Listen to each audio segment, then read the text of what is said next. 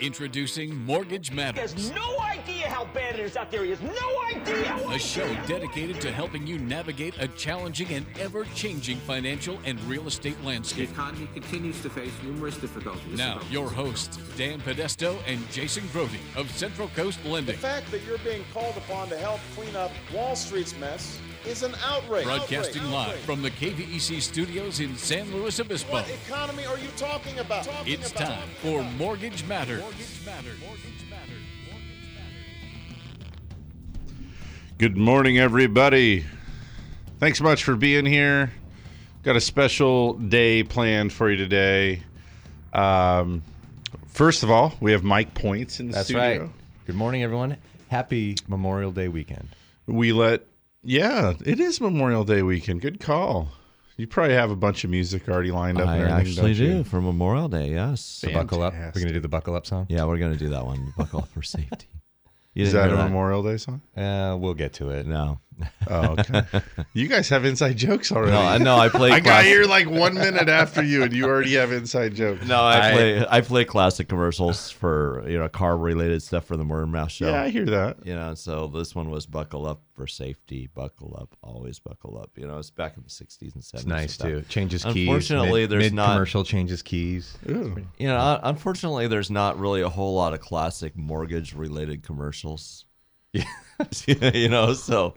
Uh, but anyway, We'll have to give you some of those. Yeah. Go to the archives. when your rates were 15%, remember that? Yeah, we could play some commercials from that era. Yeah. Right on. Well, yeah, we gave uh old Danny P has the day off. I don't know what he's doing. I think he's staying local, but uh he's he's doing anything but this at the moment, I think is the idea. Um and uh yeah, so then we're going to have a guest too. Jim Jeff Eccles is coming into the show today. Wow. The world famous Jeff Eccles. Yeah. Hmm. He's a gonna he's be a smooth talker. Yeah. It's going to be a hot show. Yeah, I would stick around. Does he still have as the- you should. Does he still have the beef jerky thing going on? Because it'd be darn nice to have some beef jerky in here about 9.30 if he does. Not that I'm asking or anything You like know what? that. I I had almost entirely forgotten about the beef jerky Yeah. thing. Uh, we'll get an update on that. Um, and when to. he comes We in, I think you should. Uh-huh. The song should be like. Um, remember that song? Oh, old song. It's Hmm. a reunited song. It's like a male female duet. Yeah, peaches Oh, yeah. and herb. Yeah. Wow, peaches and herb. Uh, well, I used to be a 70s disco DJ. Check you I out. could see that. Yeah. I could see that. I could Right see along, that. I'd actually- Leisure shoot Jim. I would I would do a country show, walk across the show, walk across the hall, and do a '70s disco show. Not in the same clothes. Yeah. I think both of those things so are. chic. yeah. I think both of those things are things you should be dressed up for. Yeah, that's of crazy. Yeah. Good Oh, times. man. So yeah, we're gonna have Jeff Eccles on now. Um, some of you guys, his name is gonna sound familiar. He used to have a show, right? Remember that? I believe so. Yes. Yeah, and then um, and he did a guest spot on our show quite a bit too. Um, Oh, yeah. And now he's he's made a transition over to um, the Home Builder Association. What's it called, Mike? Okay. The Home Builders Association on the Central Coast. Cool. That's what it's called. And he's like uh, head honcho. He's the there or executive something, huh? director of the Home Builders Association there. Uh, he's doing a great job too, um, and we'll get into that. I mean, he's really, really well connected with our uh, the capital and uh, what we're doing, not only statewide but With the national. Capitol, what did you watch the Mockingjay last night? You must have that whistle tune, Jim. Can you play that for us? Yeah. wow, that was great radio there, Jason. The Rue. You incorporated it right in. Got it in there. Yeah, yeah, yeah, well, you know, I have all these clever buttons in front of me. yeah. The capital would be Sacramento, Okay. but yes, it would it would be one of those uh, Oh, not not topic. yeah, not that. not capital. District Seven. Right. No, I think it. Well, let's not don't get into that. let's, let's not do that. I really just don't know. Yeah. Um, and just just checking real quick, not to put you on the spot or anything. Uh, are we following your notes today or mine, Mike? I think we're following your notes when Jeff's not here. Okay, And good. then Jeff and I are going to get into some topics. I think he he's probably going to take over because he's pretty good at explaining what the Home Builders Association is trying to do, the vision, and what his what his mission is. Good. But yes, thank you for asking. Um, hey, so there was, huh? Where to start? Where to start? Have you been paying close attention to the to the Dow every day? I have, yeah, pretty wild. Every day we keep hearing these uh the fun talk about um all time highs, huh? yeah, which is pretty funny because it was only um, you know a month ago or so the feds really started saying that they thought that the stock market was potentially overvalued yeah, yeah. And- that's a big conversation. and then the the people that are paying close attention to that all the traders and investors are um, blowing right through those red lights and continue to um, beef up the those indices. So uh, that's been kind of a funny thing watching that happen. And you know, to be honest with you, the the way that interest rates have kind of tagged along there, um, kind of taken it. I, I want to say that we're we're doing okay, all things considered. Um, right now, we're we're approaching this part in the market where it's sort of like what we had with the taper tantrum. And more of the stuff I've been reading this last couple weeks here continues to say that um, basically Yellen and the feds are concerned that the market might be um, experiencing a similar kind of thing, like with the taper tantrum. And and for those that don't remember what that that fun term refers to, when the Fed said they were going to taper their quantitative easing efforts, um, they announced that it was coming. Maybe not necessarily, we wouldn't know when, but at some point it was coming, and we wouldn't really know how rapidly, but some point it was coming. Um, that was when the market just started kind of uh, freaking out a little bit. Things started, we started building in all of this fat to just make it to where, well, when it does happen, we're not going to lose any money on it, right? So hmm. then when the actual tapering came in, we actually saw interest rates decrease for the almost the whole next year, which is kind of a fascinating thing. And It just goes to show you that the in that case the bark was a little bit worse than the bite. And I really feel like that's what's happening right now too with what's going on both in the stock market as well as the bond market and and therefore what's happening to interest rates. Is I I think that um as we sort of anxiously await when the feds are going to go ahead and start cranking up interest rates um, and then of course just like the tapering how fast are they going to do it? You know what's the pace thereafter? I remember um, See, I'm not old enough to remember too many of the normal cycles, sadly. Um, I'm old enough now that I've been in the business for, um, you know, I, whatever. I'm 37. Is that right? Yeah, pretty close. I mean, ever since I got out of Cal Poly, so yeah, we're we're talking 13 years, and um, so I've limited real firsthand accounts of like the cycle happenings. But I remember before, you know the the we would kind of find out on the rate sheet the next day that hey, when the Feds met yesterday, they changed um, interest rates and they moved it by a quarter percent. And what that really meant for us was, um, and the reason it was on the rate sheets is any of the loans that were based on prime would go up by that equal amount. So it'd go quarter percent. So, and that was typically like a home equity line of credit or something like that. That was a prime plus a margin type of loan. Uh, and it wasn't that big of a deal. We kind of found out about it the next morning. There'd be a memo that came across, make sure nobody screwed that up when you were qualifying people or locking their loans or whatever. Make sure that you got the rate and terms right. Um, but today, man, weeks leading up to, and in this case now, today, months leading up to the Fed's announcement of interest rate changes, everyone's anticipating. And when they move it, how much are they going to move it? And then are they going to move it every meeting after they first start? Or will they move it once and then not tinker with it for months on end to sort of see what happens? Um, so, that being the case, um, we know now from the meeting minutes from this week that that's not expected to happen probably next month. Um, man, which is right around the corner. The June meeting's coming up here quick. It's, I swear, the fa- the older I get, the faster time goes. It's no joke. It really, the months are whizzing by. Yeah, yeah. And I have a str- I have a theory now about why that is. By the way, Because you have three kids, a house, and you're a principal at a full time mortgage company. kinda. And you do radio shows on Saturday. You have just a few things going on. yeah, I mean the the dance card's pretty full, but um, no, you know what I think it is when you're a kid and um, the first doesn't mean a lot. right?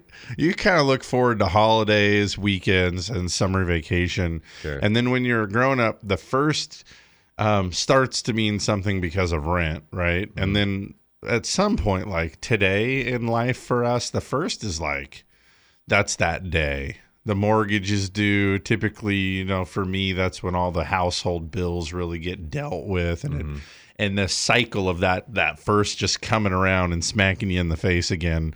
Um, it it happens so fast, and I think it's mm-hmm. partially that's why you don't want it to happen is Yeah, yeah, just yeah. to have all that extra financial chore to do for that couple days. right. The sweet day of the month is like the 20th, right? Everything's paid.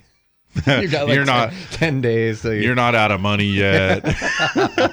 Waiting for the first. right, right. Yeah, that's Holiday weekend sneaks in you know, there. it's funny. I even as the I mean, I'm a I'm a successful loan officer, and we have a successful business, and I still pay myself just a salary that we save off of and live every month. You know, the whole thing, and so it's still the money to the retirement, the money to the savings, the money to the house, all all the money, all the places, all the money goes. in that last week of the month, this next week, by the way, Yeah. is like the one where it's like, shoot, I can't wait till I can pay myself again.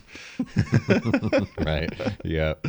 Uh, maybe maybe that never so. changes. Yeah, I mean the um so with back to what you're saying Jay with the with the rates and what's kind of unique about today's market, I would I just want to comment that, you know, we've got these brilliant people sure they're government paid individuals, but the people that work for the Fed are, you know, PhD economists trying to do everything they can and I think the what we need to realize as investors, consumers, just you know, to boil it down, Americans, is that the market is in control of itself. And it's going to do things whether we like it or not. We can pretty much predict what it's going to do, but there is quite a variance there, a margin of error. Well, You know, people the- are. I've I've talked to people recently, like they saw a week and a half ago. Oof, that's it. The rates are never coming back down, and they said, let's lock our rate. And now today, yesterday, the Treasury went down to two point one, the ten-year Treasury note, yeah. and that was a good day to lock. What's interesting about it is too is that you know it, it, many people forget that the market almost is alive. I don't. It obviously it's not something that we're feeding.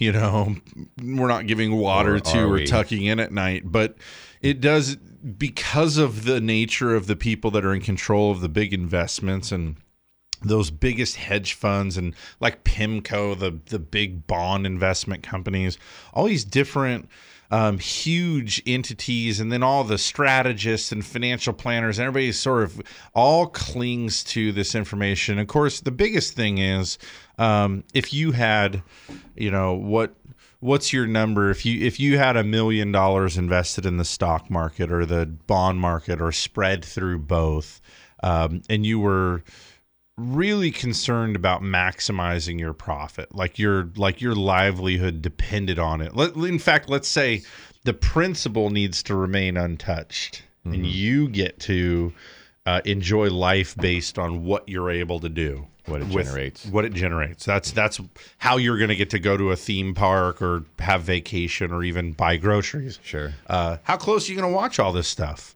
Pretty close. You're going to be sitting there saying, okay, well, there's a handful of things that can affect this that really can't be anticipated. Acts of God, um, you know, big geopolitical pressures or strains in other countries where we may or may not have some influence, but um, or then things here like the jobs report, these kind of things, and there's all these indicators that predict, hey, well, based on the uh, initial jobless claims for the last month, we're expecting this jobs report to do X, and then a couple days before it comes out, you get that ADP payroll report, and so we're, you know, so the the market, everybody's sort of like that analogy I'm giving you, like you're you so care about the yields of what happens you'd be clinging to all of that information. Not only that, but then you start begging it, right? So when the feds when the feds meet up, they they make some statement about the meeting, um, and then it is a couple weeks later that the minutes are really released. And when the minutes are released, that's where we get sort of um, a look into the backroom talk about how it is that the, the Fed participants are actually feeling about the overall state of the economy. And and remember, these people are all from different rate, regions of the nation, um, and so they're they're talking about what's what's really happening. What we learned from the meeting minutes this week is that the Feds are not likely to raise the interest rate in June. And earlier in the year, it was kind of a 50-50 pick that we thought actually June might be the magic month.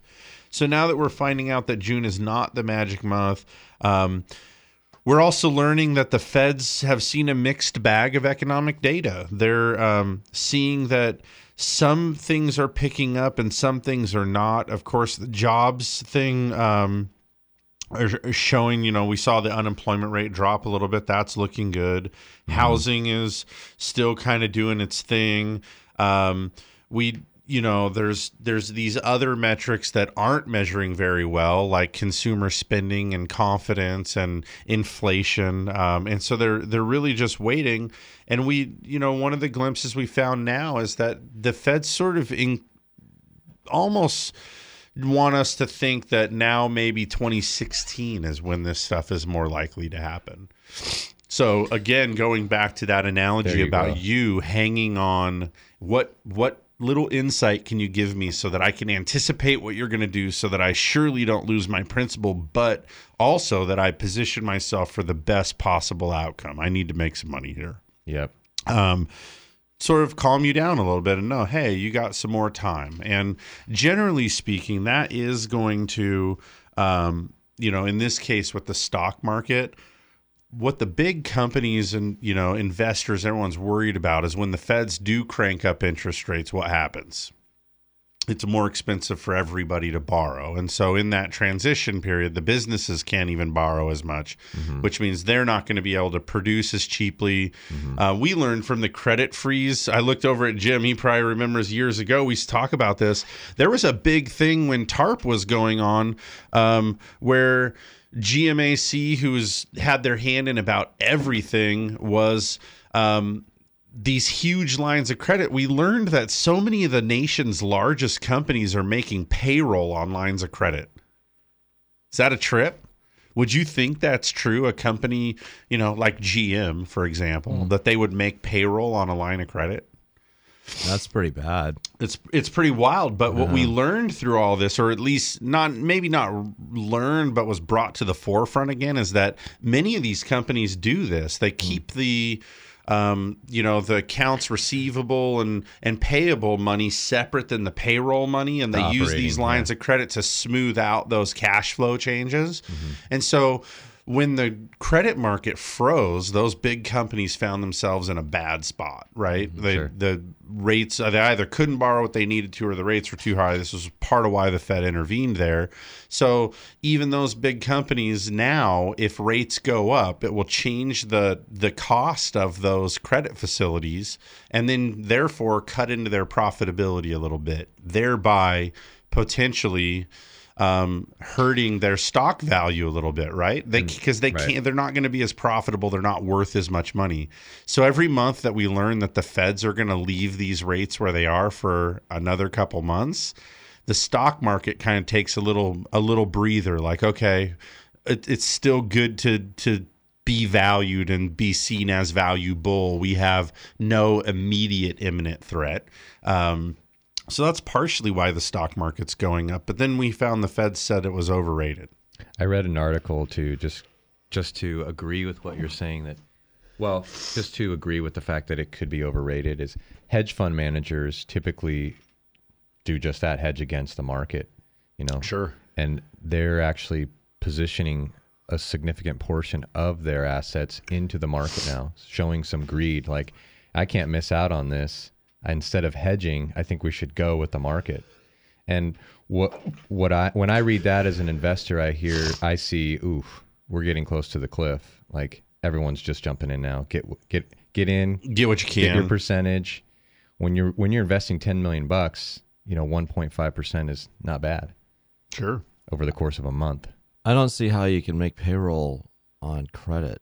I mean, seriously. I mean, isn't that really? I mean, that seemed really bad to me. Well, it's a no. strategy move. mean, to give you an idea, you know, give you an idea. Um, let's say we have a company where payroll's a hundred grand a month. Okay, and that's that's based on no matter what your business is, it's based on some kind of earning. Either we're selling widgets or we're like in our case, we're selling Service. financial services. Right.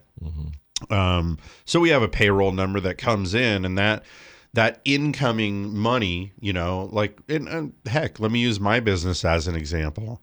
Um, if I had my capital tied up in some way where Mike closes a loan and he's owed a commission of two thousand bucks, and I may not, I may not have that two thousand bucks if it's allocated elsewhere. I mean, this and- transaction may not have come to you in the appropriate amount of time. yeah, or I haven't sold the loan yet. The Right. loan needs to be aggregated into a pool of loans where that then gets out and cleared. But but Jim, here's a here's an interesting thing. Um, I started to get involved in the car business a few years ago. Um, in fact, it was right about the time that Dan and I were starting Central Coast Lending. We had some friends that were uh, one that runs an auto auction down in Los Angeles, and another friend that we knew through IndyMac Bank that um, bought big pools of mortgages from us, um, who worked in the line of credit for the car dealers.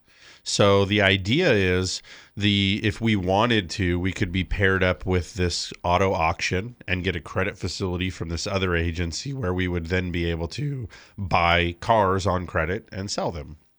Sure. And um, I guess it makes sense to me now that it was revealed a little bit, but I never totally understood how it worked.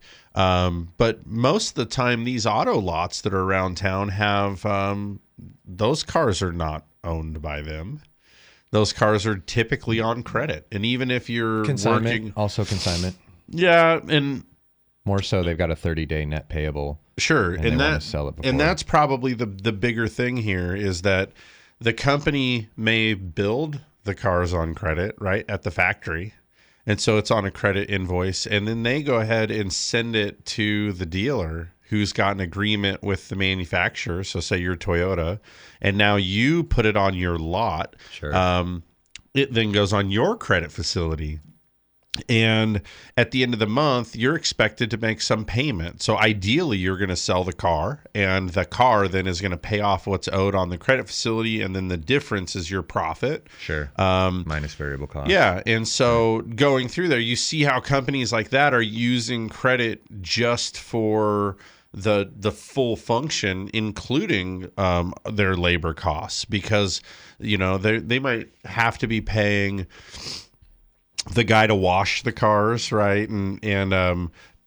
put the plates on it and the balloons on the antenna and all the thing that it takes to get it there, but they're not going to have that revenue until it's sold. And in fact, once it sells, they're this guy's going to get a loan that's going to go to pay the dealer who's going to go to pay the manufacturer and then they're going to get some money back at some point. So a lot of this stuff kind of is on 30 day terms and um, and that's why it would be on credit. So it's not that they're necessarily um, debt financing payroll. It's not an ongoing expense ideally. I mean you some businesses are that way and that's why they tank um, but i- right. using those big credit facilities to go that way um, so it's it's actually kind of scary to me. but, you Well, it's just a know, way to push out costs. It's a way Yeah. to push out actual costs with actual dollars. yeah.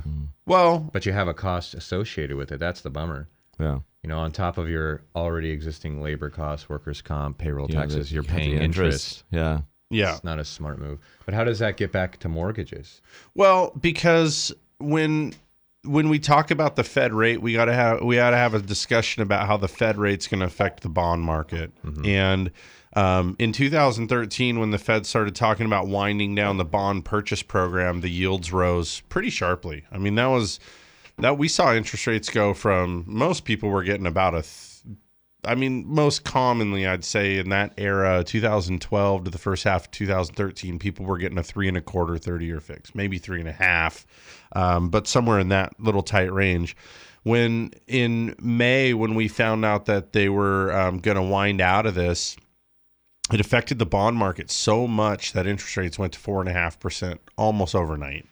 Um, I I had never seen anything like this before, but we had loans. Mike, you're already getting a pretty good taste of what it's like to meet with a client, um, give them some pricing and terms, and then have them go home and sleep on it and process it and, and think about whether or not they want to pull the trigger. And then they call back the next day some cases the next day mortgage rates have changed a little bit and you really have to have another discussion about hey guys since you um, and it, can happen the same day. It happens the next day. When these people disappear for a week or two and then they come back going okay i'm ready for that 3.75 Yeah. and you're like man that was no points two weeks ago. Today it costs you a point and that's four grand. Um, we had some loans active in the pipeline in that that May to June era of 2013 where it went from no points one day to within the month costing 7 points to keep the same rate. That's ludicrous. But it happens. I mean, it just cra- it's crazy because the It's tough to manage. yeah. And this is and the feds knew that. And and by the way, it it almost threw the screeching halt brakes on the real estate market. Um, That was Bernanke. yeah, I think Yellen is. I mean, Yellen and the Feds are wise enough to see the aftermath of that. Well, it, the reality of it is, is that there it was something that needed to happen. The feds didn't just want it to happen; they needed it to happen for a variety of reasons. And one of them was that the housing market was overheated. We had too many people that were racing out to buy and overbidding, and you could see this um, getting white hot. And so they knew that they needed to stop it. The problem is trying to anticipate how would the market respond? What would what would actually happen with the investors, and and how would it change? Have a big enough shift that it would change people's idea or feeling about real estate and um i mean at the time i was i was pretty shocked how could they be so stupid how could they not know this would happen how could they at this point in the recovery because think about this now it's we're halfway nearly halfway through 2015 so halfway through 2013 was when this was starting. we've just said, man, housing is the only thing right now that that that any of this is fixed. We're like 20 trillion dollars in the hole. The Fed's been getting crazy with low interest rates for a long time, buying 80 billion dollars a month worth of mortgage-backed securities and bonds and just accumulating what is now like a four and a half trillion dollar balance sheet of bonds and mortgage-backed securities, and it was a trip. to see our our country go through such extreme measures, and then overnight they said, "Hey, we're going to stop this, and we're not necessarily telling you when, but it's coming." They said that in May, and rates shot up by a percent. Um, and they kept saying, hey, when it comes, it's going to be gradual and it's going to take a long time and it's going to be tied to unemployment rate and it's going to be tied to inflation and don't worry about it. And we worried about it all the same. And it wasn't until they actually came out and tapered the first month that everything chilled out and we saw those rates start to come back down again. uh, we realized that hey, you know, the sky's not falling. There's actually room for the feds to pull out five, ten billion a month of that 80 on some course, and and things are going to be okay. So, like I said, I suspect this will happen in the interest rate market as well. When the feds do push up the first quarter um, percent or maybe heck maybe even they'll do eighth percents this time just trying to go super slow. Um, and then maybe the next month not do anything and see how that one see how that first one wears you know? Um, but yeah anyways it, it's kind of an interesting time all in, you know, we'll get off this interest rate talk 'cause I know it's not interesting to everybody. Uh, but interest rates this week are basically where they were last week with little change, if anything, slight improvement. And like you said a minute ago, Mike, it depends on the day. Yesterday was a the best day all week to lock.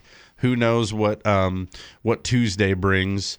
These short weeks are. Um, sometimes can be kind of volatile, right? With the markets closed on Monday for the holiday, Yeah. you'll either have companies um, coming out with some discounts to try to make up five days worth of business in a four day week, or you'll have some companies saying, I don't really want to play and get burned in this short week. I'll wait for the next whole week. So you never really know how that's going to go down, but um, we'll keep an eye on it. Altogether, you know, interest rates are about where they were last week and still in a great range. Um, we need to take some time here to do the first commercial break. Mike talked all the way through that spot 16 minutes ago that was supposed to happen.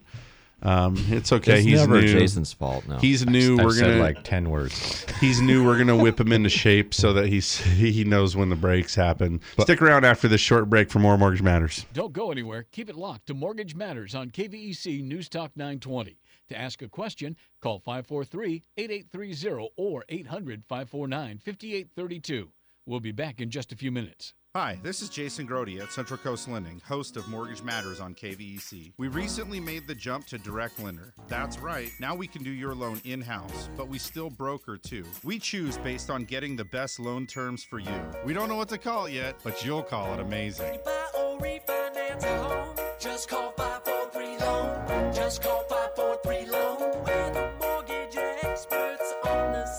Coast. Central Coast Lending.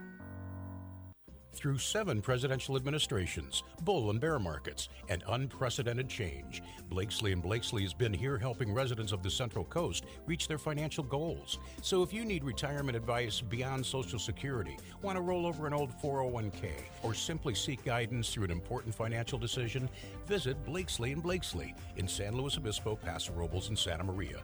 Blakesley and Blakesley for the service you deserve and the advice you trust. Member FINRA and SIPC. What a state of generosity. Look what my agent got for me just by switching to State Farm. A few hundred unexpected bucks, I couldn't ask for more. But now I've got to figure out what I should use it for. A new bike would be radical, but maybe something practical, like a pet baboon with one robotic arm. Get to a better state, State Farm. Switch to State Farm and you could save. To find out more in San Luis Obispo, call Agent Susan Rodriguez. For those of us who live here on the Central Coast, we know this is a unique place to have a home. And for over 30 years, Patterson Realty has been a vital part of San Luis Obispo County. Patterson professionals have led the way in real estate by adapting to new market conditions to make sales happen. What they offer is the quality of their people, agents working just for you. Get the experts at Patterson Realty on your side. Experience the Patterson difference. Call 544 8662 or online at pattersonrealty.com.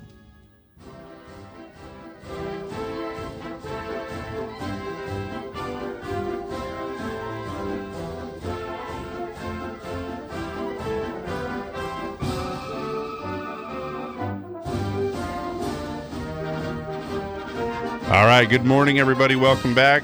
It's 940. We just found uh, Jeff Eccles was out front this whole time with the door locked.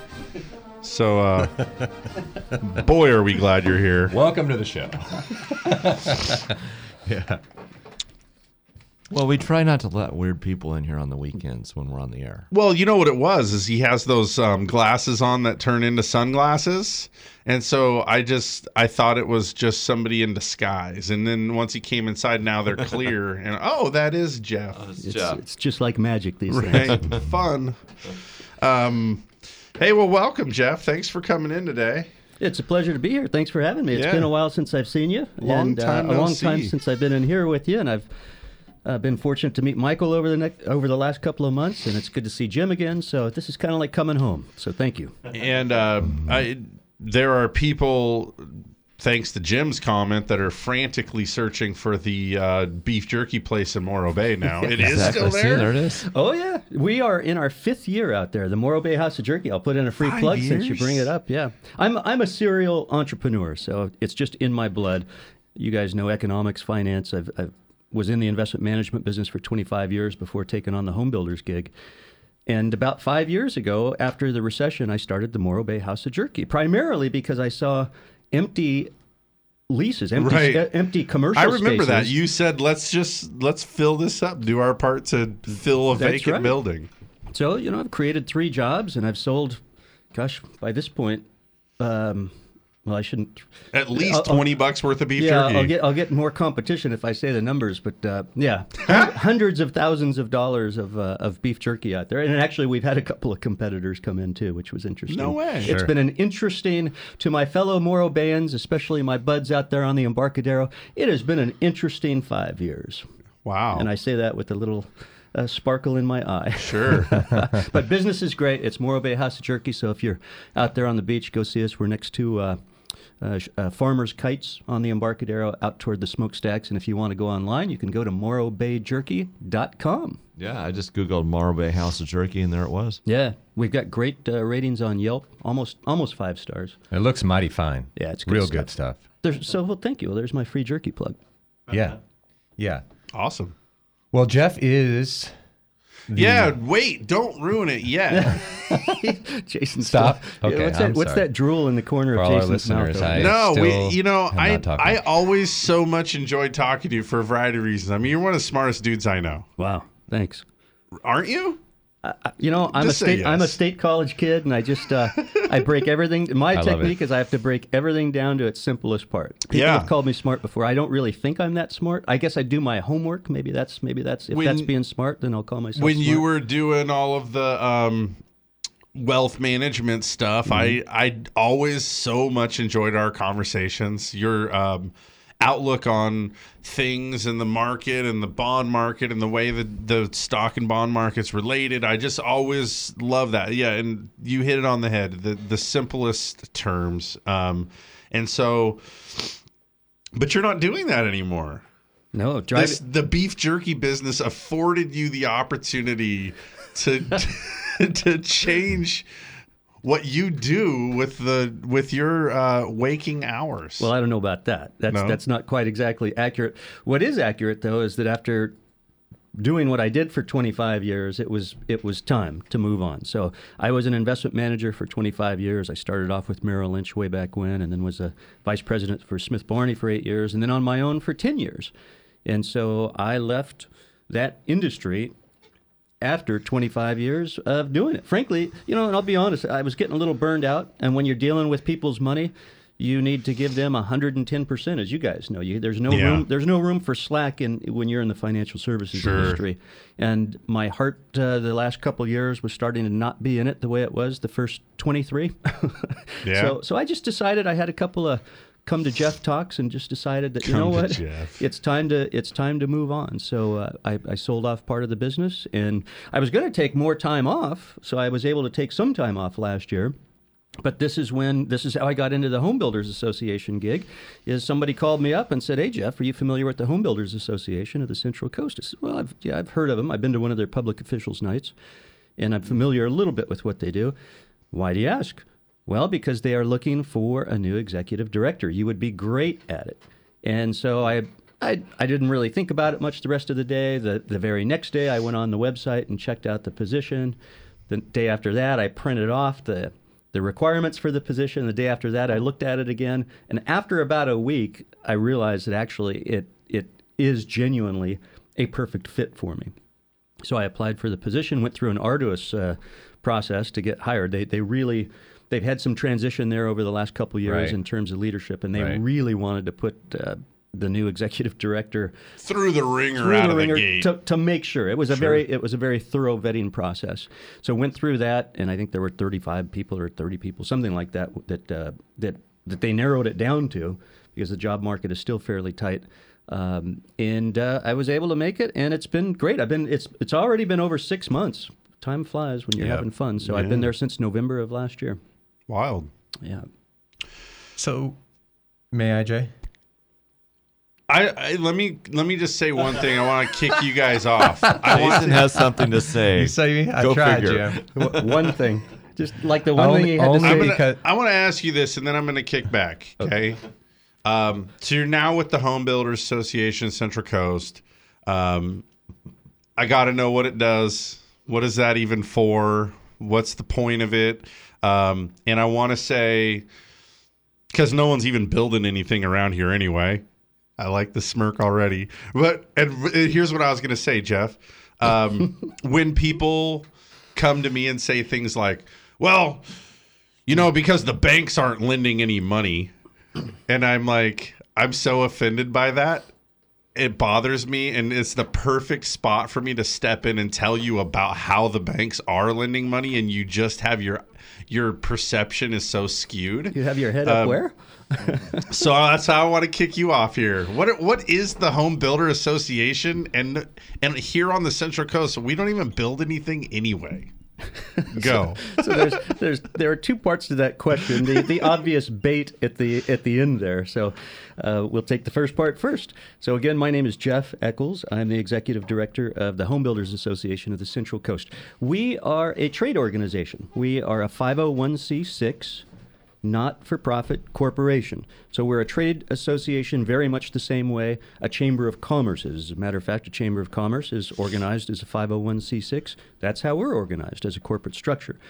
We are an advocacy group for a specific industry, of course, the home building industry, as our name indicates. So we advocate to allow home builders to build more homes in our community. There are impediments to building homes in our community. So that's why uh, here on the Central Coast back in 1992, this group was formed as an advocacy group to advocate on behalf collectively of the industry. Now, your second part, saying that there's not any homes being built, well, I'll tell you what, if you had asked me that five years ago, you'd be pretty close to accurate. But we have a lot of building. Well, I don't know if a lot. Relative to five years ago, we have a lot of building activity going on in the Central Coast, which is And more on the horizon. Yes. And more on the Yes. horizon. Which in the big picture is a good thing because we have a dire demand right now for additional housing supply in our community.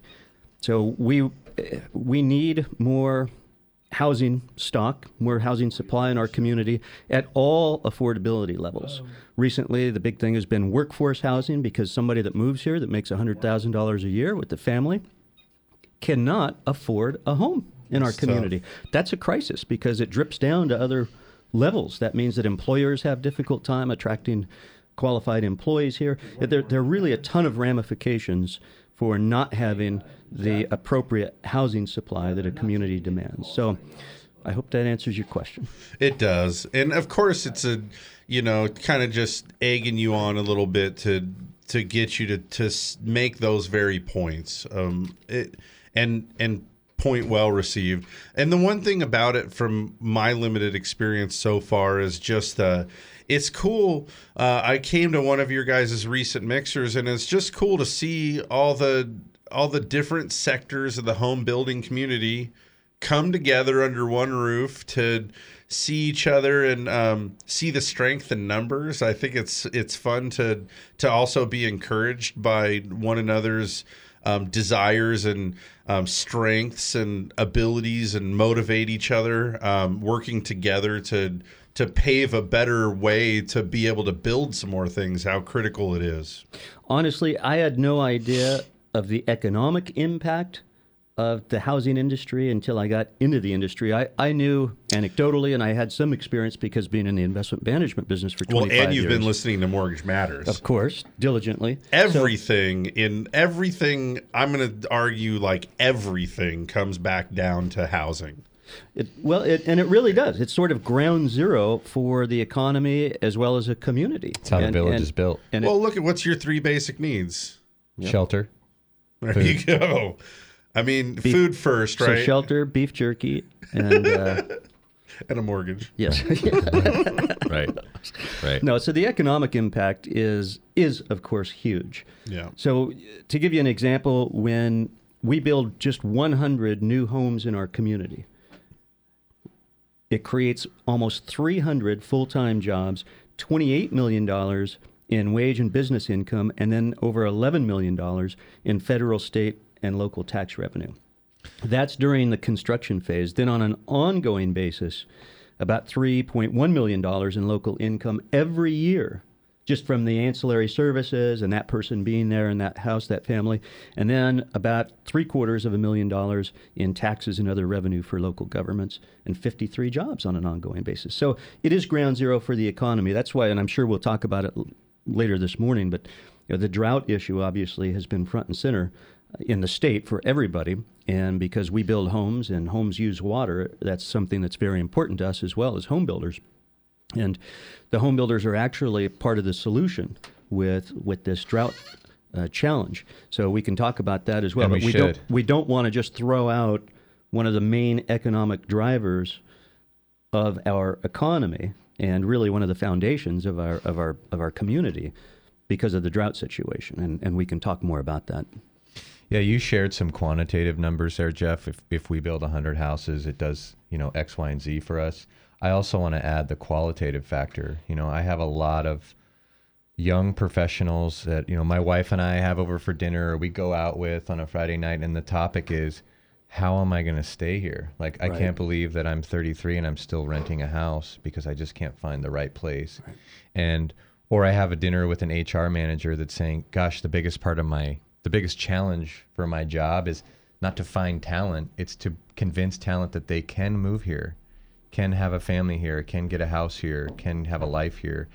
And the person across the table that they're going to offer six figures is saying, "I just don't know that that can happen. You know, I'm going to stay in Berkeley and rough it out up here." It, it genuinely is a challenge. And that's why at this point we're starting to use the word crisis in terms of the Sure. imbalance of supply of housing relative to the demand. And it even, it even goes further than that, Mike. What, what's happening is people, so let's take a, you know, Mindbody just had their big exp- expansion. Sure. I've spoken directly with the HR director over there. Right. And just That's as, one of the people just- that I've had conversations with. Yeah. just as you so eloquently put it, the HR folks are having trouble attracting employees, and one of the main reasons is because of a, a lack of affordable housing. And we have to be careful with some of these terms. We'll call it workforce housing now Sure. because in the industry, affordable housing means one specific That's correct. one specific thing. But even beyond that, what is happening is to a degree there has been some sprawl. So when we get people working, let's say 30 or 40 miles away, and it's really evident down in Santa Barbara, it's evident here as well, but Yeah. in Santa Barbara County is, is a really good example of it. A lot of, a majority of their workforce now is living up in Santa Maria and having to commute down to Santa Barbara. Well, think about also what that does to the to the lifestyle. So, mm-hmm. in order for them to afford the house, they're having to make that commute. That takes time away from their family. Mm-hmm. It takes time away from them contributing to their community. Mm-hmm. We all, I know in this room, have been volunteers to various efforts in the community. If I was having to spend two hours a day commuting, I wouldn't be able to do those things for my community. So there are many downstream ripple effects. That's right. That are undesirable. Well, it's both- unnatural, both- right? Both culturally and on an economic basis. It's just unnatural. To, to live far from where you work? Yeah. That's one way to reduce Well, it. the only reason, that, when you think about it, the only reason that you're doing it is because you are forced to do it because of the unaffordability. Nobody, yeah, issue. nobody's going to. Yeah, You wouldn't want to do that, right? Yeah. So it's totally unnatural. When I, I did a year stint down in San Diego, Mhm. and um, it was in part an affordability thing, but also not knowing better. But anyways, I lived about 35 miles north of where I worked, which equated Yeah. to a two-hour commute and I'm I'm not even exaggerating. Oh, no, that. If you are. left at The the 805 nor- and the 5, I know those- I know those highways. Wretchedly miserable. Yep. And I had a wife and kids at home. Um, so much in retrospect. At the time, um, it was one of those things where it was just kind of like, well, you know, made your bed, sleep in it, kind of thing. That's what I got to do. Got to Yeah. go to work. Yep. Got to get my car, point it south, and deal with it. Um, at the end of that year, though, when I moved back here, all I could think was, man, I gave up, and I and I didn't, I didn't really totally appreciate it living here until I went and did that whole exercise. But I gave up so much of my life in that year, um, and an insane amount of time. And the biggest impact for me was uh, was just my family, the the toll of all that time. Suddenly, it was like a I was available to to be like a husband and dad, um, you know, for eight hours a week or something, as opposed to the the more ideal rest of the week. well, and this is this is what I find fascinating about some of the, um, and I'll just come out and say it, some of the no growth folks or the NIMBYs that I've heard people say, well, you know, it's time to just pull up the plank. We don't we don't want any more people here. I, I don't know if they're fully aware of some of those those kind of implications because home ownership really is at the foundation of the American dream. And it, and it seems very, I don't know, cynic- cynical or just not right that somebody that already has that then would say, well, I like things just the way they are. I don't want any further growth here. And so we shouldn't be building anymore. Let's keep things the way they are. Well, here's the problem though, is we know what growth looks like. Uh, we've seen it around the nation and even around locally here. Um, sadly, when we grew and we let the kind of the strip mallization and all the crap go down through the 60s, 70s, 80s, and 90s, uh, we know what that looks like, and nobody wants that here. So now we have this deal where we got to sort of make the paradigm shift to help everybody realize, you know, there's actually an intelligent way to grow, Yes. and you can not just force everybody out into an automobile where they have to drive past, you know, 15 miles a strip mall to make it to the place where they need to go or whatever. The the reality of it is there's there is a better way to grow today. And and but therein lies the challenge. How do you convince those people that um, you actually can I, I hate this term. I was a city and regional planning major at Cal Poly, and smart growth was like the word. Every other word had smart and growth in it, and it just really bugged me a lot. But it's hard to have another term for it. But there's smart growth, and you can do it smart, right? Yeah, and particularly when you were in school, smart growth was was the big buzzword. I I use the word responsible growth, and Sure. basically it's it's planned. You know, everything's planned. So we'll talk about it more Yeah. after, we take this. All break. right, we got a commercial break here for the top of the hour. We have Jeff with us for oh at least another half an hour. We might let him run over if he stays interesting. um, but for any of you guys that are interested, you can call in. We're going to take calls the second hour of the show here 543-8830. I know you're dying to call in and say how are you going to build anything with no water. Um, we'll take those phone calls too. Um, so anyway, yeah, you're going to want to give us a call 543-8830. We'll be back after this short break with another hour of Mortgage Matters. Do stick around.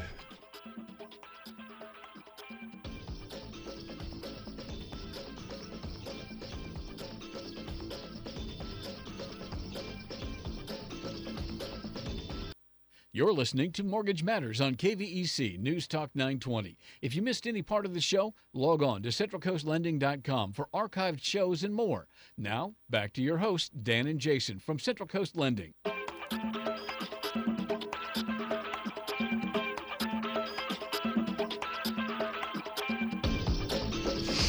All right, guys.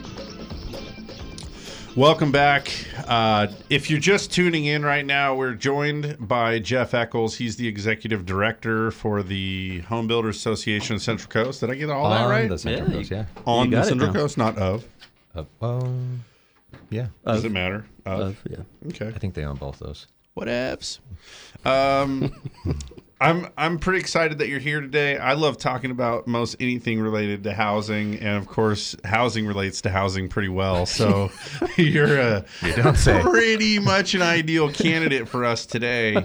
Um, you know, Jeff, I, I know I've shared this with you before, but I grew up um, son of a contractor.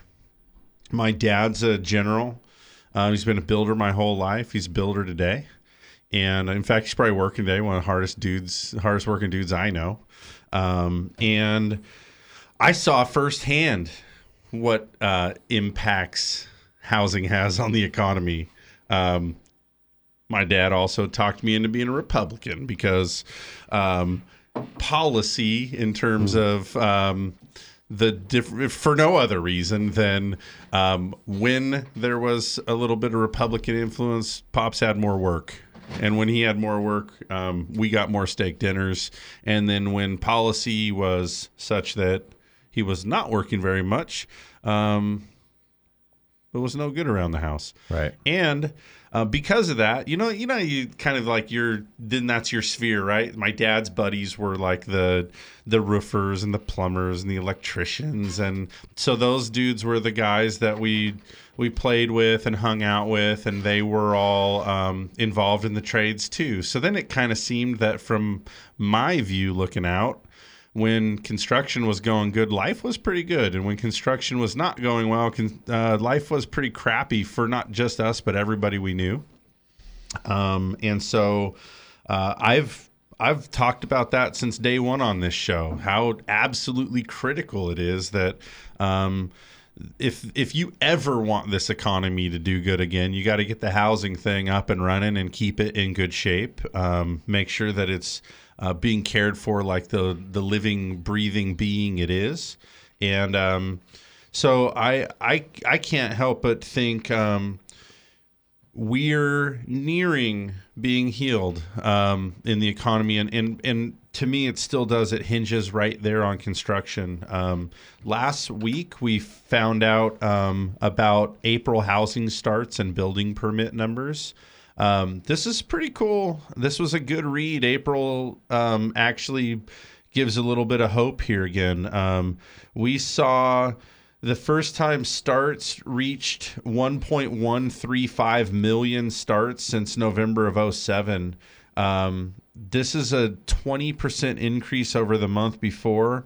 Um, and I I carved out the notes a little bit here. Typically, when you see housing starts or building permit numbers have a real good month, it's because somebody broke ground on some bajillion unit condos or apartments or something like this.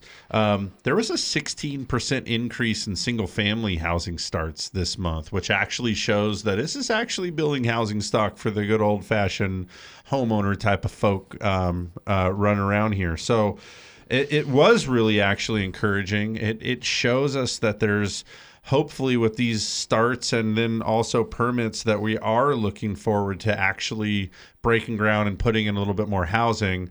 And I'm going to just flip on that and say must be anywhere but here. Um, we can't be building anything with no water, can we? So we we can actually. Oh, yes. Okay. Maybe So- we should say we should. So it, Well, you have to, right? I mean, isn't that actually where the rubber meets the road? You have you can't you can't just stop building homes. Um, you're going to have to figure out how to build them a little bit more efficient. well, actually, let, let's let's take let's take it to the- water-free homes. Let's take Do they it, have that yet? Let's take it to the extreme. Let's Okay. let's say that you do want to stop building homes. Let's say that as a policy, you brought up policy decisions. As a policy, we just decide that it's unwise to build any more homes because homes consume water, and uh, and and, Yeah. and we have a drought, and it's wouldn't be sustainable. So we haven't done a single thing in making that decision to change the drought equation. We're not conserving anymore, and we're not supplying anymore. So first off, just think about that. If we if we put a moratorium on building in the entire state, it would not change a thing. We still have the same water equation. Now, take it further. Are people going to stop having babies? Are people going to stop They to will stop, if they're really dehydrated. are, are people going to stop coming to the state of California? Are people going to stop looking at the Central Coast as one of the most beautiful places in the world to live and raise their family? No, human beings are still going to be human beings, and that culture is still going to evolve that way. So, what we would see would actually be higher densities mm. in existing structures. Now, mm. here's the big problem with that. Yeah. Let's take locally, for instance. When you look at San Luis Obispo, let's take the city, you know that many of those structures were built during the 40s, 50s, 60s, and 70s. We have a very old supply of housing stock here that be, just because they're older communities. Morro Bay, lots of older homes that were built in the 50s. Well, what's wrong with old homes though? Most of the old homes are like a thousand square foot, three bed, one bath. Well, but that's the thing; they are highly inefficient in terms of water use. So, a home that's built today uses approximately 50% less water than a home that was built in 1980. So the the housing industry is actually very conservation oriented. We're we're a leader in terms of industries of conservation, particularly with water and electricity as well, but with, with our resources, mm-hmm. because the homes are built so much more efficiently today than they used to be. And we are held to, and we helped pass some of these standards, CALGreen standards, that are the highest standards in the nation. So we, we So have the most every- efficient homes here. In, For every one home you just bulldoze off, you could build in um, two and have a, a net zero gain of a, water a neutral consumption. approximately, yeah. Yeah. So there's the answer. We need to elect some officials today that will run through the county here and pick out houses that need to be uh, bulldozed off.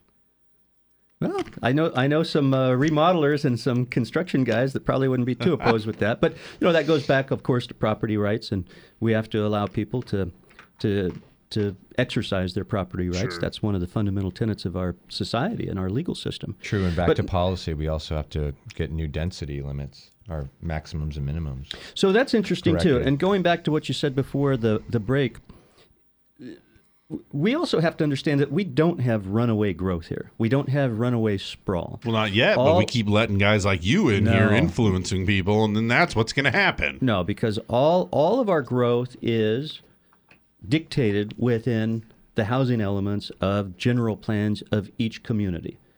And interestingly enough, too, when those housing plans are, are put together and there's an allocation for a certain number of housing units to be permitted, the resources have to be spoken for as well. So the water has to be spoken for. Here's something that's interesting on the drought. Now, so let's let's get rid of that first assumption because we know it doesn't work. Let's just stop building. We know that that's that's not Sure. a solution to the to the problem. Here's how building a new house actually helps us meet. Let's call that homesteadance. yeah, yeah. Buildstenance. I like that. So yeah, so so uh, just say no. Homesteadance is not an option. Buildstenance. Just keep going, Jeff. He'll just make comments like that all the time. Here's the interesting thing. We have a mandate from the governor that starts in just a few days. It starts in June 1st and goes right. through February of next year. And we have to reduce our water consumption by 25%. So he put it out to the 400 and something water agencies and districts that are under the state auspices that you need to reduce by 25%. And then they adjusted the numbers because it was it was uh, unfairly penalizing some of the really good water dis- districts that already had major conservation efforts in place, and then there were some water abusers, frankly. So 25% is the, the benchmark, but then they took it down to, I believe, 5 at the low end and up to 35% at the high end. So they basically adjusted the 25% based on the individual districts. They measure that consumption on a per capita basis, meaning the amount of water units used for every 100 people. When we build a new home, which is already accounted for in the general plan, the water resource is all already allocated there as well. It actually brings down that per capita number because the new home is so much more efficient than the average of the existing homes that are in that water district. So, and it's really, it's sort of counterintuitive, but it's true. Every new home that is built in a water district reduces the per capita water usage and helps that district meet its goal by February. Yeah, the weighted average shifts, right? Mm-hmm. Yep. Because the population brings in a better household. Yeah. More efficient household. Yep. Huh. So I'm sold. So that combined with the economic benefits to a community, the cultural benefits to a community, and and again, if you you know, sometimes in my mind I do like to take it to an extreme. You know, Mindbody just expanded their campus over there. We decide we don't want to build another house in the county. well, well, where they where are these? Who's going to fill that extra space? You know, all of a sudden that that company literally cannot grow here. And guess what they'll do? They'll They're- move. They're going to move to some place where they can grow. So so really taking that extreme then to the next step, then what you start to see is sort of an implosion of your community. And you certainly nobody wants to see that. So so the important points here are that new homes are highly water efficient. The water resource is already allocated for in those growth plans, and that there is no runaway growth at all. So we're on track. The home building industry is part of the solution with this. As a matter of fact, I'm, I'm nailing the date down, but approximately two months from today, I think I'm going to do it the last Wednesday in July, is the date that I was looking at just this morning. The Home Builders Association is going to host a Central Coast Water Forum because all these agencies have not been able to, to interact or talk yet. Happens on a one off, but we are actually going to host the Central Coast Water Forum and invite people from the various industries and, of course, the, the representatives from the different water districts, and for people that own existing homes how they can conserve as well. One of the big, well, we're talking about water conservation, one of the major users and wasters, and this is a bit of my personal opinion because this does come down to a cultural thing, is uh, is the irrigation of a home and the lawns. And so again, when we look at Yeah, but um, Jeff, when we look that's at, part of my American dream, buddy. well, but when we look at a moratorium versus a green lawn out in front of somebody's home, that's again where we need to make some of those tough choices on where we can easily conserve. So, irrigation, we- we've got brand new homes coming in off of Prado Road, Serra Meadows, and they have changed in response to the drought. They are now installing artificial turf. They have uh, the uh, micro the micro spray nozzles uh, and drip only, and they've gone. They went from moderate and um, drought tolerant planting to ultra drought tolerant to the xeriscape stuff. It's called cement. They they they can reduce. well, You well, can have to just be make a rock look You have like to be a careful plant. about the cement because if you're doing cement, you want the permeable stuff. But they have reduced, been able to reduce their their irrigation use by 50 to 70 percent in those new homes. So a person that is buying a new home today, again, is part of the solution. And I know this sounds kind of like spin, but one thing that you know you guys know about me, the listeners that have heard me for the last six or seven years know about me, is I am just a state college kid, and I look at the facts, and and these are the facts. When we measure, okay, sticking our head in the sand or not building versus what we can do to be smart about this thing and conserve. New homes are one of the best ways to conserve out there, particularly relative to some of the existing housing stock. Sure. So, anything else on the drought? Well, I was gonna bring up. I don't know if I might have I interject here, Jason, but you've been talking about the new homes, Jeff, and you did kind of mention changing older homes. I mean, obviously, you can't always just afford to go out and buy a new home. So, um, what are you guys att- attempting to do with this um, this upcoming uh, forum about retrofitting older homes and fixing bathrooms and bringing in contractors and remodeling the bathroom and the kitchen to where it does go to the low flow sinks and showers and toilets and things like that. Where are you guys going with that? So, a good question. Uh, so, we're going to have some informational booths set up there so that existing homeowners from existing housing stock will be able to learn ways, if they haven't already, to learn ways, low cost ways of saving a lot of money. Uh, there, there's also, and Mike brought this up during the break, there's also technology coming on board as well. Those homes off Serra Meadow are have purple pipes coming up to the development. Purple pipes is for non-potable water that's used for irrigation in common areas. water. In, in common areas. And then uh, a new technology that's coming on board too is the reuse of and separate plumbing. So this there's an expense with this one, but a whole separate plumbing system in your home for gray water, which means everything except your poo poo and pee pee stuff, you know, except the, the uh, sewage, because the sewage stuff obviously has to get treated. But your gray water, you know, uh, the water that you're using in a shower, the, the stuff that gets a little soap in it, or or just water that goes down the drain, that's the gray water, and there there are ways that that can be reused yeah, I. I lived in Los Osos, and then we had a house that had a real cool um, feature like that. Every time the uh, washing machine cycled, when it emptied, it flooded the backyard. And um, perfect. Yeah, it was just what you'd like to have happen. Um, Au- automatic recharge of the aquifer out there. Yeah. And of course, you have to be careful with the soaps that you use with that as well. right. That's that- That's the big thing. I do have a question actually too that might be slightly off topic, but um, as a developer, when you're putting in a brand new neighborhood, um, I saw just this past week somebody hit a fire hydrant and water just going everywhere for an hour or more. Uh, is there anything with like the new developments where you install things like fire hydrants and stuff, where if something like that happens, it won't do that; it will shut off immediately before Beyond the my utilities pay can grade. Yeah, not not that I'm aware of, and and I will tell you that things like that, obviously, that's a municipal requirement, and that's all built, of course. The the development pays for it. Actually, the homeowner winds up paying for it. Sure. Uh, but the developer pays for it and passes those costs along. But that's all all built to uh, to the municipal standards. So there's no real choice on the developer on that kind of thing. Okay.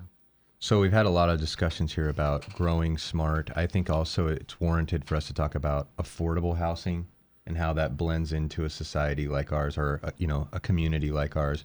Without affordable housing, we can't we can't bring in the right type of people to service the rest of the community, such as you know nurses or um, you know individuals that work for the city, people that- Teachers. teachers, people that social services that are offered to the community, they don't have always, they don't have the dual income that allows them to go out and buy the $500,000 house.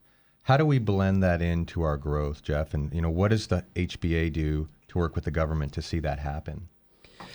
So, one of the fundamental economic concepts that we have to understand is when we add to the housing supply, it helps all levels of affordability. Even when you build a million dollar home, Because of the microeconomics. I- exactly. So, so when you add it, it all comes down to supply and demand at the end of the day. Certainly. So, so the right now we don't have enough supply of housing for the demand. Now, some will argue that there never will be enough supply, and to a degree, they're correct. When we're when we're in a place like we are here, relative to you know the outskirts of Well, Bakersfield, where off the charts. yeah. So, so what has happened with some policy planning is, and in the housing industry, affordable housing is referred to very specifically for low income households. Right. And it's based on what they call the AMI, the area's median income, which you guys are probably familiar with because I know it relates Okay. to some of your mortgage stuff. That's correct. Yeah. And there are brackets, 60% of AMI and or 80% of 80 AMI that they use for uh, affordable housing, low income housing, and then very low. So there's a term that relates to that as well. So when we talk about affordable housing, we are normally talking about inclusionary housing. And, and where that word came from is we have to, as a developer, include some of this affordable housing in a project by mandate, mm-hmm. by absolute mandate. And that mandate is in the general plan that's been adopted by that particular jurisdiction. Most of our jurisdictions, and I'm going to check this out actually now that I say it out loud, I, I believe all of our jurisdictions have an inclusionary element in their general plan. Yeah, from what I recall, you have to in order to have a plan that's compliant. Every Well, it's it's up to that particular jurisdiction. So there are s- some jurisdictions in the state of California that don't have an inclusionary element, but I believe within our county, I believe every single one does. This so we've got seven municipalities, and then of course the county. So there are eight jurisdictions, so to speak, in our in our county. So here's the thing, though. What what happens is hmm. and you brought up policy before, we can get unintended economic consequences that occur. Hmm. So when we tell a developer, and we'll go back to the 100 homes because it's such a round number, when we tell a developer that when you are building 100 homes, 15% of those, or 15, must be affordable housing units and meet these standards. And then there's deed restrictions on those units and everything else. And and many of them will say, well, if you don't want to build those 15 homes, that 15%, Pay the in you- lieu you- fee. You, can pay a- an inclusionary in lieu fee. So let's say that, that this, this project, they pay the in lieu fee instead of actually including those 15 homes out of the 100, making them uh, deed restricted affordable housing. So what does and, and let's say that inclusionary fee is about thirty thousand dollars per unit. All right. So when you take that thirty thousand dollars times those 15. 15 units, the developer has to pay that. Where is he going to get the money? Well, he's going to that? charge the other people more. Bingo. So the other 85 homes in that development that are market rate homes, now the price on those go up to pay for that inclusionary Sure. element. So what you've created through this policy is an unintended consequence of a barbell effect.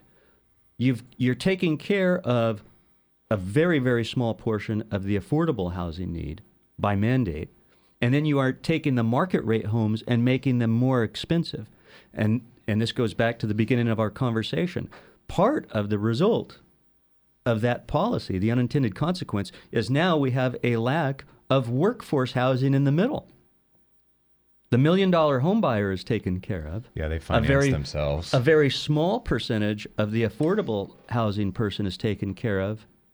Everybody else is basically out of luck. So, yeah, and and it's a, it's a touchy situation with inclusionary because we all recognize the need for affordable housing in our community. Do we want to put it on the backs of market rate buyers and then eliminate some of our workforce housing in order to do that. So there's a big court case in San Jose that should be decided pretty soon. It's actually the CBI, California Building Industry Association, versus City of San Jose. We're expecting something to come down within about two to three months, and that and it's at the California Supreme Court. That case that's being argued basically is says that th- it is an illegal take by the government to mandate these inclusionary fees. Uh, the, the, the builder has gone out and bought that property and it's zoned for, for housing.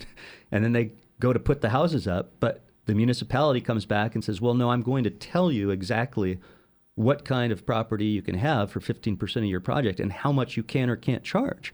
So you can see that that flies it's at the face at some of our property rights laws and, and really some of the fundamental tenets of, How a, do you of, think it's of a gonna go? capitalistic society. Have no idea. I have no idea. How do you want it to go? Well, I, I, I I'm more. That's a, not a fair question. Well, I'm, answer no. I, but I think, but I think it deserves an answer um, beyond just the fact, obviously, that I represent home builders and they would like to see it eliminated. I, I am being an investment manager for 25 years. I'm a proponent of Free the market. of the marketplace. Yeah. And and it, you know one of the immediate one of the immediate things that would occur would be there would be more workforce housing available.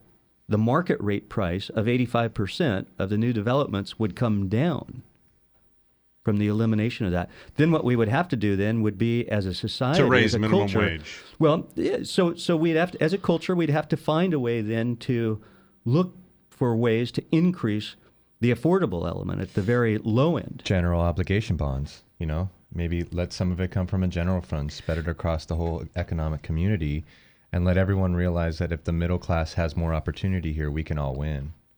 And that's and that's That's not a very that's a, and I'm not saying this as a you know pro Democrat. I'm just saying that's one very academic way to let every person in that county, if you will, be part of the cost. I, I think that that illustrates so well, Mike, the, the philosophical debate and argument. Because some people will say, well, well, why should we as a society be paying for, for those or helping the low end?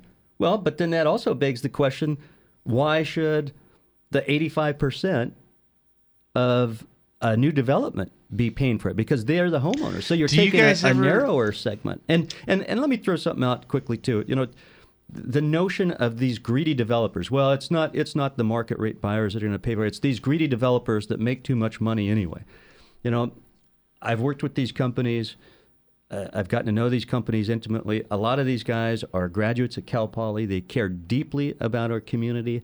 They're residents here of the Central Coast. Sure. They don't want to spoil their, their golden goose. I mean, even if you look at it from a monetary or greed aspect, they don't want to spoil their golden goose. They care about their community and where they live and are very involved with the responsible growth process. Well, not to mention when you call them these guys or something, it's almost an us against them. The reality of it, these are dudes that are just putting some boots on and going to work tomorrow. Most of the people that are tradesmen are doing what they do because they they work um, to work. Nobody's trying to architect chasing out poor people or penalizing rich people or whatever. I mean, uh, as you guys were having this conversation, I'm sitting here starting to feel frustrated. I start getting frustrated. It's holiday weekend. We don't. Want I was reading this article the other day about Social Security, and you know, Social Security is going to go bankrupt sooner than any of us thought. Seventeen point five years or something. Yeah, and then I'm like, I read this article. It said, "Well, just remove the cap. Then that solves the whole problem." All the, you know, the people that are making more. I think this year it's like 114 grand or something. You you pay Social Security up to 114 grand. Past that, you don't pay in anymore. So just remove the cap. Problem solved. Let all those people pay more. Um, fine. You know, in the end, that guy doesn't. That guy that's over contributing, then the reason there's a cap is that he doesn't ever get to get back more when he retires. There's a cap on what he's going to be able to get. So then it becomes a little bit uh, disparate then about what this guy's paying on behalf of that guy, and you know. So then, I so that's what I'm thinking about. I'm thinking about the the healthcare um, you get credits if you don't make enough money. And so then there's these people that don't pay for it i actually know a guy that um, wound down his business just to get free healthcare. Um, That's not smart. oh it's brilliant. No he's Well, he's still got a 1095 that he has to look at, you know, and associate how much he actually made. point is is that at some point i just get frustrated that it transcends industry industry lines. All of these issues everything comes back down to well let's be fair. Everybody deserves this thing. Um, but the trouble is we always end up at the same spot of like i agree everybody in this everybody that comes to work in san luis obispo county deserves to have a house here you do you working Right. hard you're in a community you're raising your family here you deserve to be able to afford a house here Well, and who's going to pay for and it And that does go back. You you brought up American Dream earlier, and that does go back to really the foundation of the American Dream. If you if you play by the rules and work hard, you really deserve that opportunity the way generations before us have had. And and that is the one part of the argument I would say where I do get frustrated at a personal level uh, when I hear people say, "No, it's time to pull up the plank. We don't no more people here." Uh, Because because they at some point were given that opportunity. and to, how much to of this too. Jeff, and this course, is and why- maybe they're a vocal minority. This is why I'm glad you're a part of it. But let, me- let me just say this: how much of that NIMBYism or whatever, like me, I'm I'm ready to go now.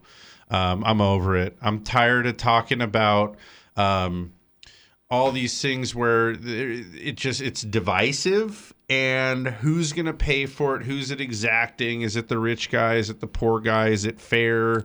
It's you know he deserves a cell phone and all these things where then it's like all right let's just be done talking about it because no we can't come to a solution or a resolution. All now we're just getting mad.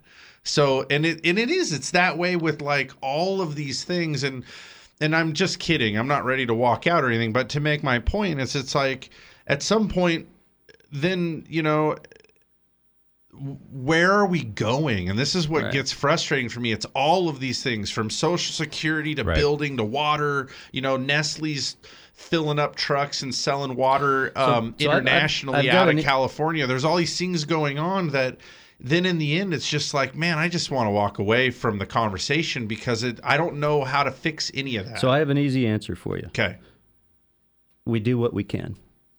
We do what we can, and you can't you can't throw your arms up Yeah. and give up. So that's what that's what we do as an association. That's why we're talking to our policymakers. That's why we're talking to our industry proponents because it does matter. At the end of the day, we can feel sometimes uh, unempowered. We can we can feel impotent to do anything about it. But that doesn't mean that we can or should give up because it does matter. There is still the person that couldn't move here and and didn't bring their gifts to our community because of a lack of affordability. Sure. There, there is the company that may be leaving the county six months from now because of a lack of affordability. So those things, there is the the school teacher that's having to commute 25 miles each day and not spend that time doing lesson plans or spending that time with their own family. So it does matter, and we keep doing what we can. Why don't we throw the number out and see? Because I know I don't have too much more time with you to see if if anybody wants to talk to the home builder guy. People can. Uh, take a few pop shots at me or uh, or, or call up and we Yeah, can, we can up. discuss planning. He's warmed Yeah. up. Yeah, so- Five four three eight eight three zero. If you have a question or a comment you want to weigh in here, give us a call. Five four three eight eight three zero. Jeff, you know me well enough to know that I, I say that more or less just kind of um, first of all the softball. It's just lobbed for you here.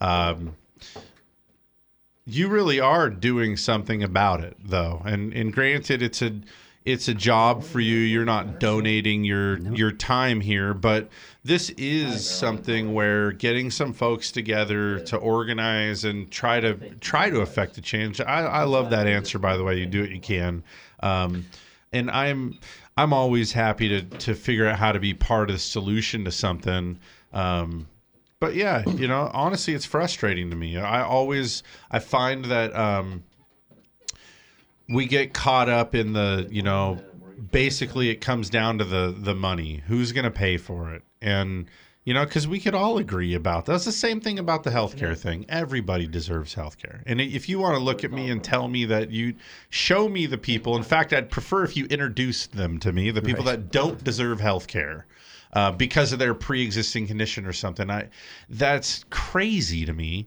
Um, everybody deserves that, and then the fight then comes over who pays for it, right? And you know what a such such divisive um, things there.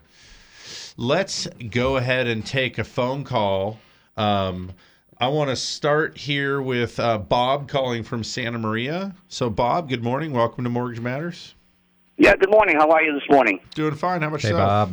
Bob. Good, good, good. Yeah, the reason I'm calling, I'm listening to your conversation, and it's it's very interesting, and and I'm enjoying it.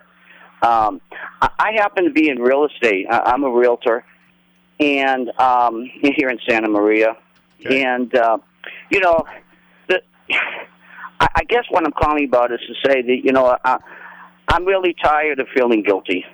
You know, I, I'm really tired of being guilty. Um, you know, I agree it would be nice, for example, that teachers can live in the community, and it should be that way. Um, I suspect there aren't too many teachers that live in Santa Barbara. They're probably commuting from Santa Maria, Lompoc, a lot of places. But you know, that that's life. I mean, we we got to get over it. You know, I'm, when I grew up, as I was growing up, my family was poor. Okay, my family was poor, and I'm proud of that. My parents were immigrants from Italy, and I'm proud of that. And we did what we could. We couldn't live in the best towns. We couldn't live in the best houses. Uh, my dad had to commute long distances carrying his tools on the streetcar. I, I'm afraid the society today has gotten a little soft. They don't know what it is that life is hard and life is hard, and and we have to come back to understanding that. We we sort of enable people by telling them it's unfair that you can't live in the community. And in a way, it is. I, I understand that. Still, But- though, the the point I think we is can't that fix everything. Yeah, I, I, Bob, I share a lot of that sentiment with you, but I want to go back to what Jeff just said. We do what we can. You know, we got Exactly. we got some intelligent Exactly. people together. Um, you know, it's Jeff's the executive director here for this tradesman organization where they're they could not be doing anything at all, but instead, what they're doing is they're trying to organize themselves and their resources to try and figure out how to solve some of those problems. I mean, I yeah. your your point's no waste on me. I get it. I feel that way um, oftentimes Yep. too. But then at the same time, um, you know, I there there has to be um, some opportunity for some people, and you know, and the reality of it is, the, and teachers are the the, the low hanging fruit to come back to all the time. Oh of, yeah, oh um, yeah. You know, yeah, you know, there's, I, there's I been a big move in Santa Maria, and we have a lot of it, low income housing, because Sure. we have a lot of farm workers, and the city's made a lot of strides in those areas and created created these pro- these projects, and I think that's fine. but I'm not sure it's really fair to tell people what they must do with their land. I, I don't think that's American, and I, I think that's that's wrong. I mean, making them put a few units, maybe in low income. Sure, we're making an effort. I, I agree with that. I think the area we're trying to shine light on, Bob, and I, I totally relate to you. My father migrated here from Canada, and we don't own a maple syrup farm up there. So I have I have built myself up. My wife and I own a house in San Luis Obispo that is a nice house. But we're looking. Jeff Jeff painted a great illustration. We're looking at the barbell and saying, what about that middle part? What if we could just make that middle middle America, middle income person get a house, get an opportunity? Would that provide more opportunities for you, Bob, in your environment? Oh, oh of course, of course. I mean, oh, that no, could be. and, I, and I'm all in favor of that. I believe in home ownership is the best thing for neighborhood. It's the best thing for family. It creates stability. It has a lot of positive things. The question just comes down to how much should the taxpayer be put on the hook to subsidize people? And and you know, when I was growing up, my parents were first here. There were no subsidies, and yet they found a way. And and uh, finally, my parents ended up living in a reasonable neighborhood and in a reasonable house. But it was because of their hard work that they got there. And I, I think we need to encourage more people to to strive and to improve themselves and get ahead on their own. So, Bob, it's a balance. So I agree. I agree with uh, your comments, Bob. Thank you for those. And I think it's not just the fact of putting this on the back of the taxpayer. It's the fact Right. that policymakers shouldn't just arbitrarily encumber developers in pursuit of executing their policy. So, Oh, so I we agree. need to look I at agree it that totally. way. Yeah. Agree totally. Bob, thanks Thank for you. your call. I really appreciate you listening and participating. And I, I appreciate your show. I listen to it every every week. So thank you so much. Awesome. Thanks, Bob. Uh, we we have another caller on the line. Uh, we have Marilyn calling from Slow. Good morning, Marilyn. Welcome to the show. Good morning. Welcome to your regular Saturday show, which I always enjoy. Um, yesterday on the radio, I heard, um, I don't know if it was Dave Congalton, but anyway, it was um, restaurant owner in Lompoc who had bought an air compressor to blow off all the food on the plates before washing to cut Oh. down the water. I thought that was real interesting. Yeah, that's smart. I didn't hear all your your water issues. I had uh, something else I was involved in, but um, also I wondered how you feel about this protest petition within San Luis protesting the water sewer increases, and you can file this protest with the city clerk, only one per property owner, and I wondered if you had feelings about that or even know about it. So I, as as a home building association, we don't really have a position on that. I know that uh, if 51% of the water customers protest a rate increase, then the water district has to go back to the drawing board on that. Uh, and and the and the water boards also have to the agencies have to show a nexus or a connection between their rate increase and the actual increase in the fees. So they just can't arbitrarily go out and increase those fees, and that's part of what that um, there was a, a, a law passed a few years ago. Uh, I forget which 218 I want to say Prop 218, but that that allows the electorate this opportunity to object to the rate increase. But uh, and I know I know that's going on out in Morro Bay right now as well. I'm a resident of Morro Bay. I've received several emails.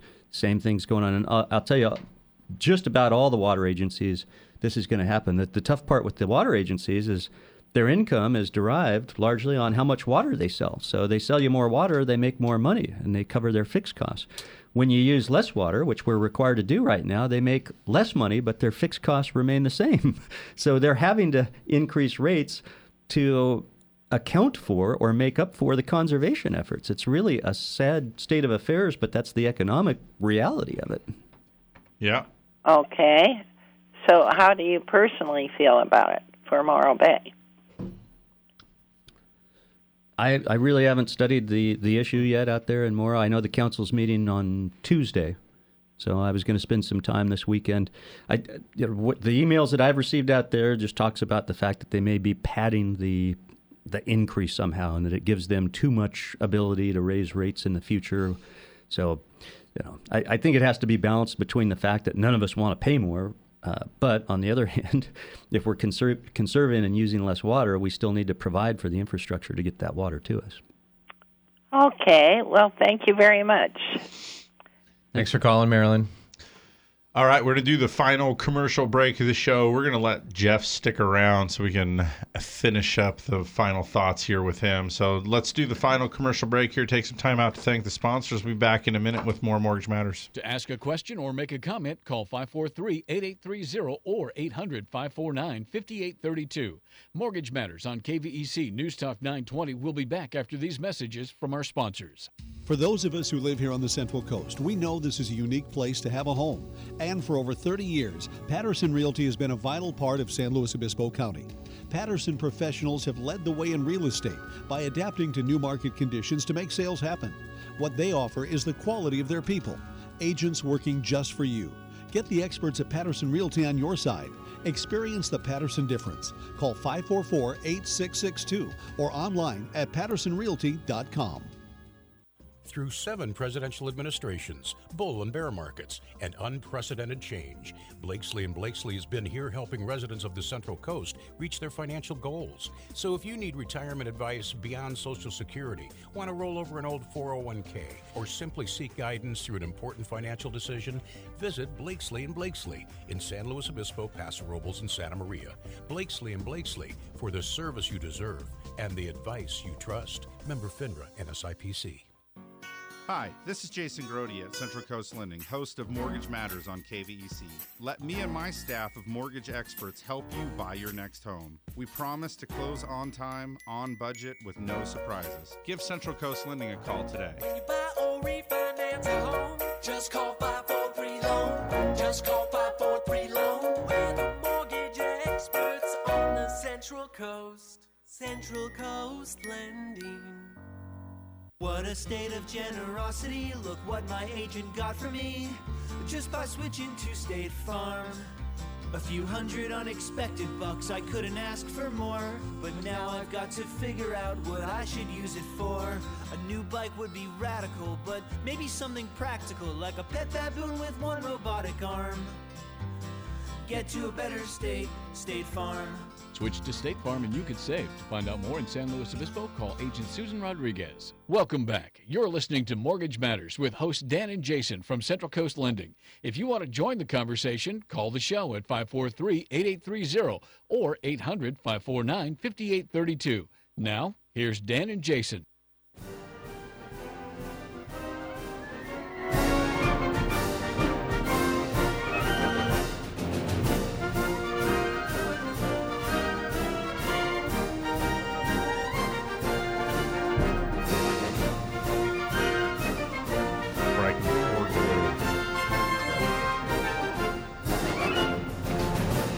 All right, everybody, welcome back to Mortgage Matters. We got 11 minutes to go. We got Jeff Eccles on the show. Um, it's been fun. It's been Jeff. a great guest. A great guest. Thank you. Yeah, it's it's been fun coming back in. Yeah. Um, oh, can I can I clarify something? Yeah, yeah, yeah. So you talked about uh, some of the contractors as well. So I just did want to point out that there are two trade organizations in town. Oh, there's the oh, Home- I saw you smirk at me when I called the- you a trade organization. There's no well. There's the there's the Home Builders Association of the Central Coast, and we represent developers, home builders, and then associated industries, even industries like you. So do you not Uh, feel like a trade organization? and that's in Santa Barbara County and San Luis Obispo County. Now, in town also, we have the what's called the Builders Exchange. And in Santa Barbara, there's the Santa Maria Valley Contractors Association. So most of the most of the trades that we call them, the roofers, the you know, the, the drywallers, those fellows will mostly and gals. I keep saying fellows. I don't mean it.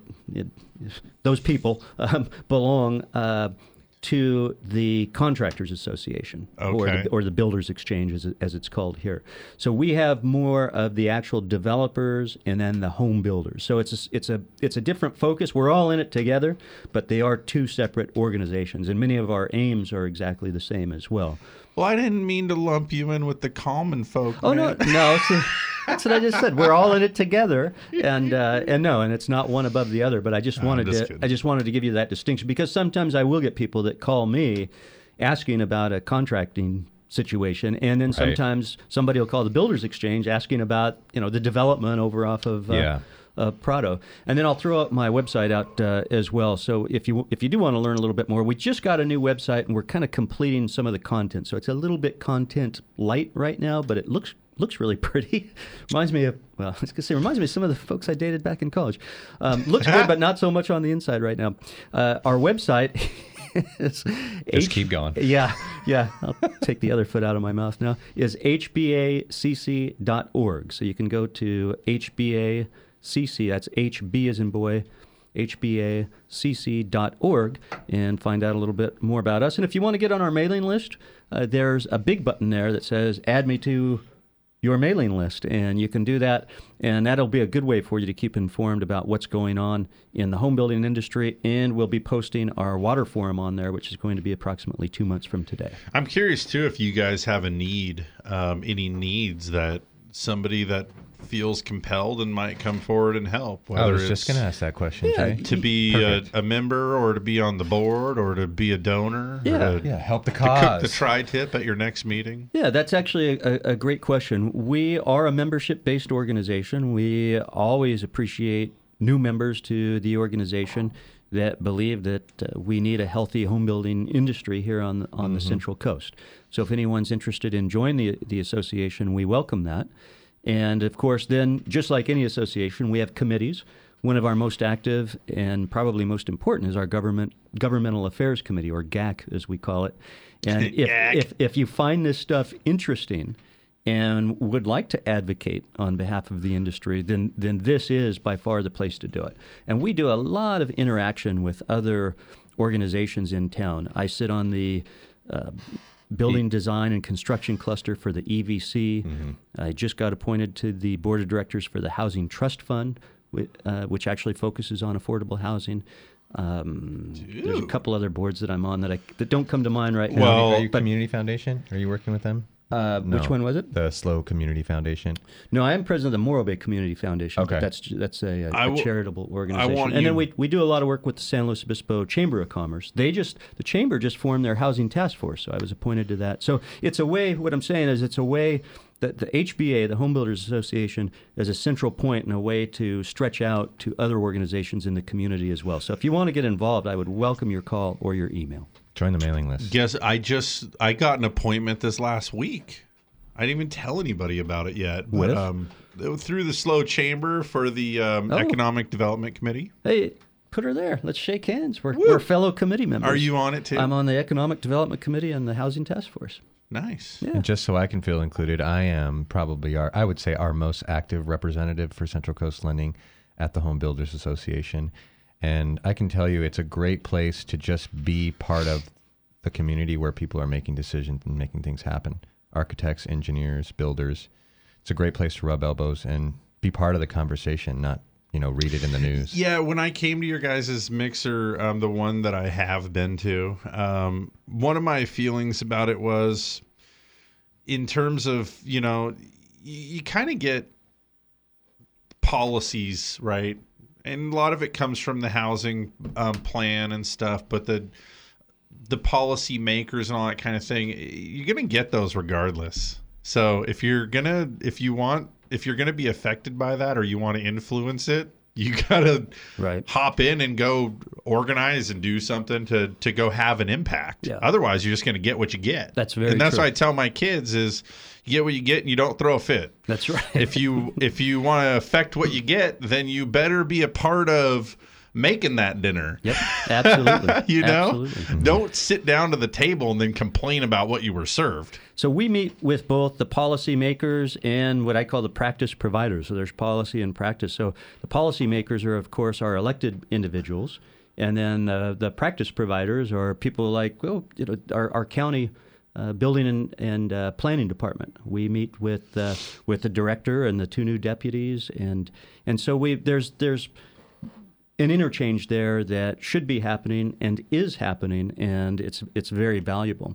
Something else I'll throw out to the listeners is we have our breakfast. We call it a builder breakfast, but it's open to everybody. It's open to the public once a month. It's the second Tuesday. I'm going to actually cha- be changing that in August, I believe it is, to the second Wednesday because Tuesday's same day as the supervisors meetings and a lot And of the council meetings Association Realtors and the and- Realtors yeah. Association. So I'm going to change the date because there's just too many conflicts with it. But it's a monthly meeting. We get in two speakers and then usually one builder update, and it's a great, great breakfast. We get anywhere between 55 and 75 people there now every morning. It's a little packed with 75, and it's over at Cannon Corporation in in San Luis Obispo.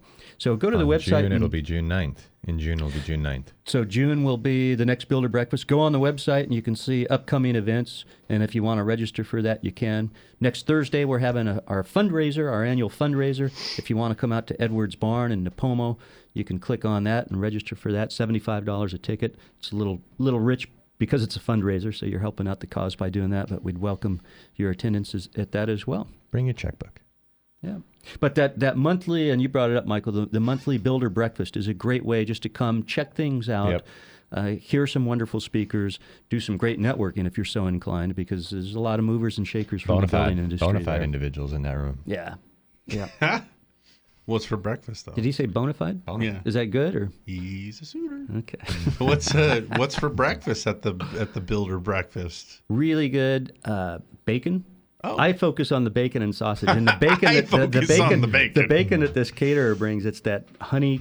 it's like Oh, the apple applewood thick sliced honey cured bacon. Oh my gosh, It's it's catnip for dudes. Yeah, that's I mean, usually you're what, on that and stuff. and usually that's literally what what I have for breakfast there because I don't. Half a I'm, I'm of bacon. talking, and then I'll get done with my part, and then I go to the back and get a plate of one or two sausage and Fresh coffee. Yes. So Oh, yeah. Coffee and bacon. Yeah, the coffee's good.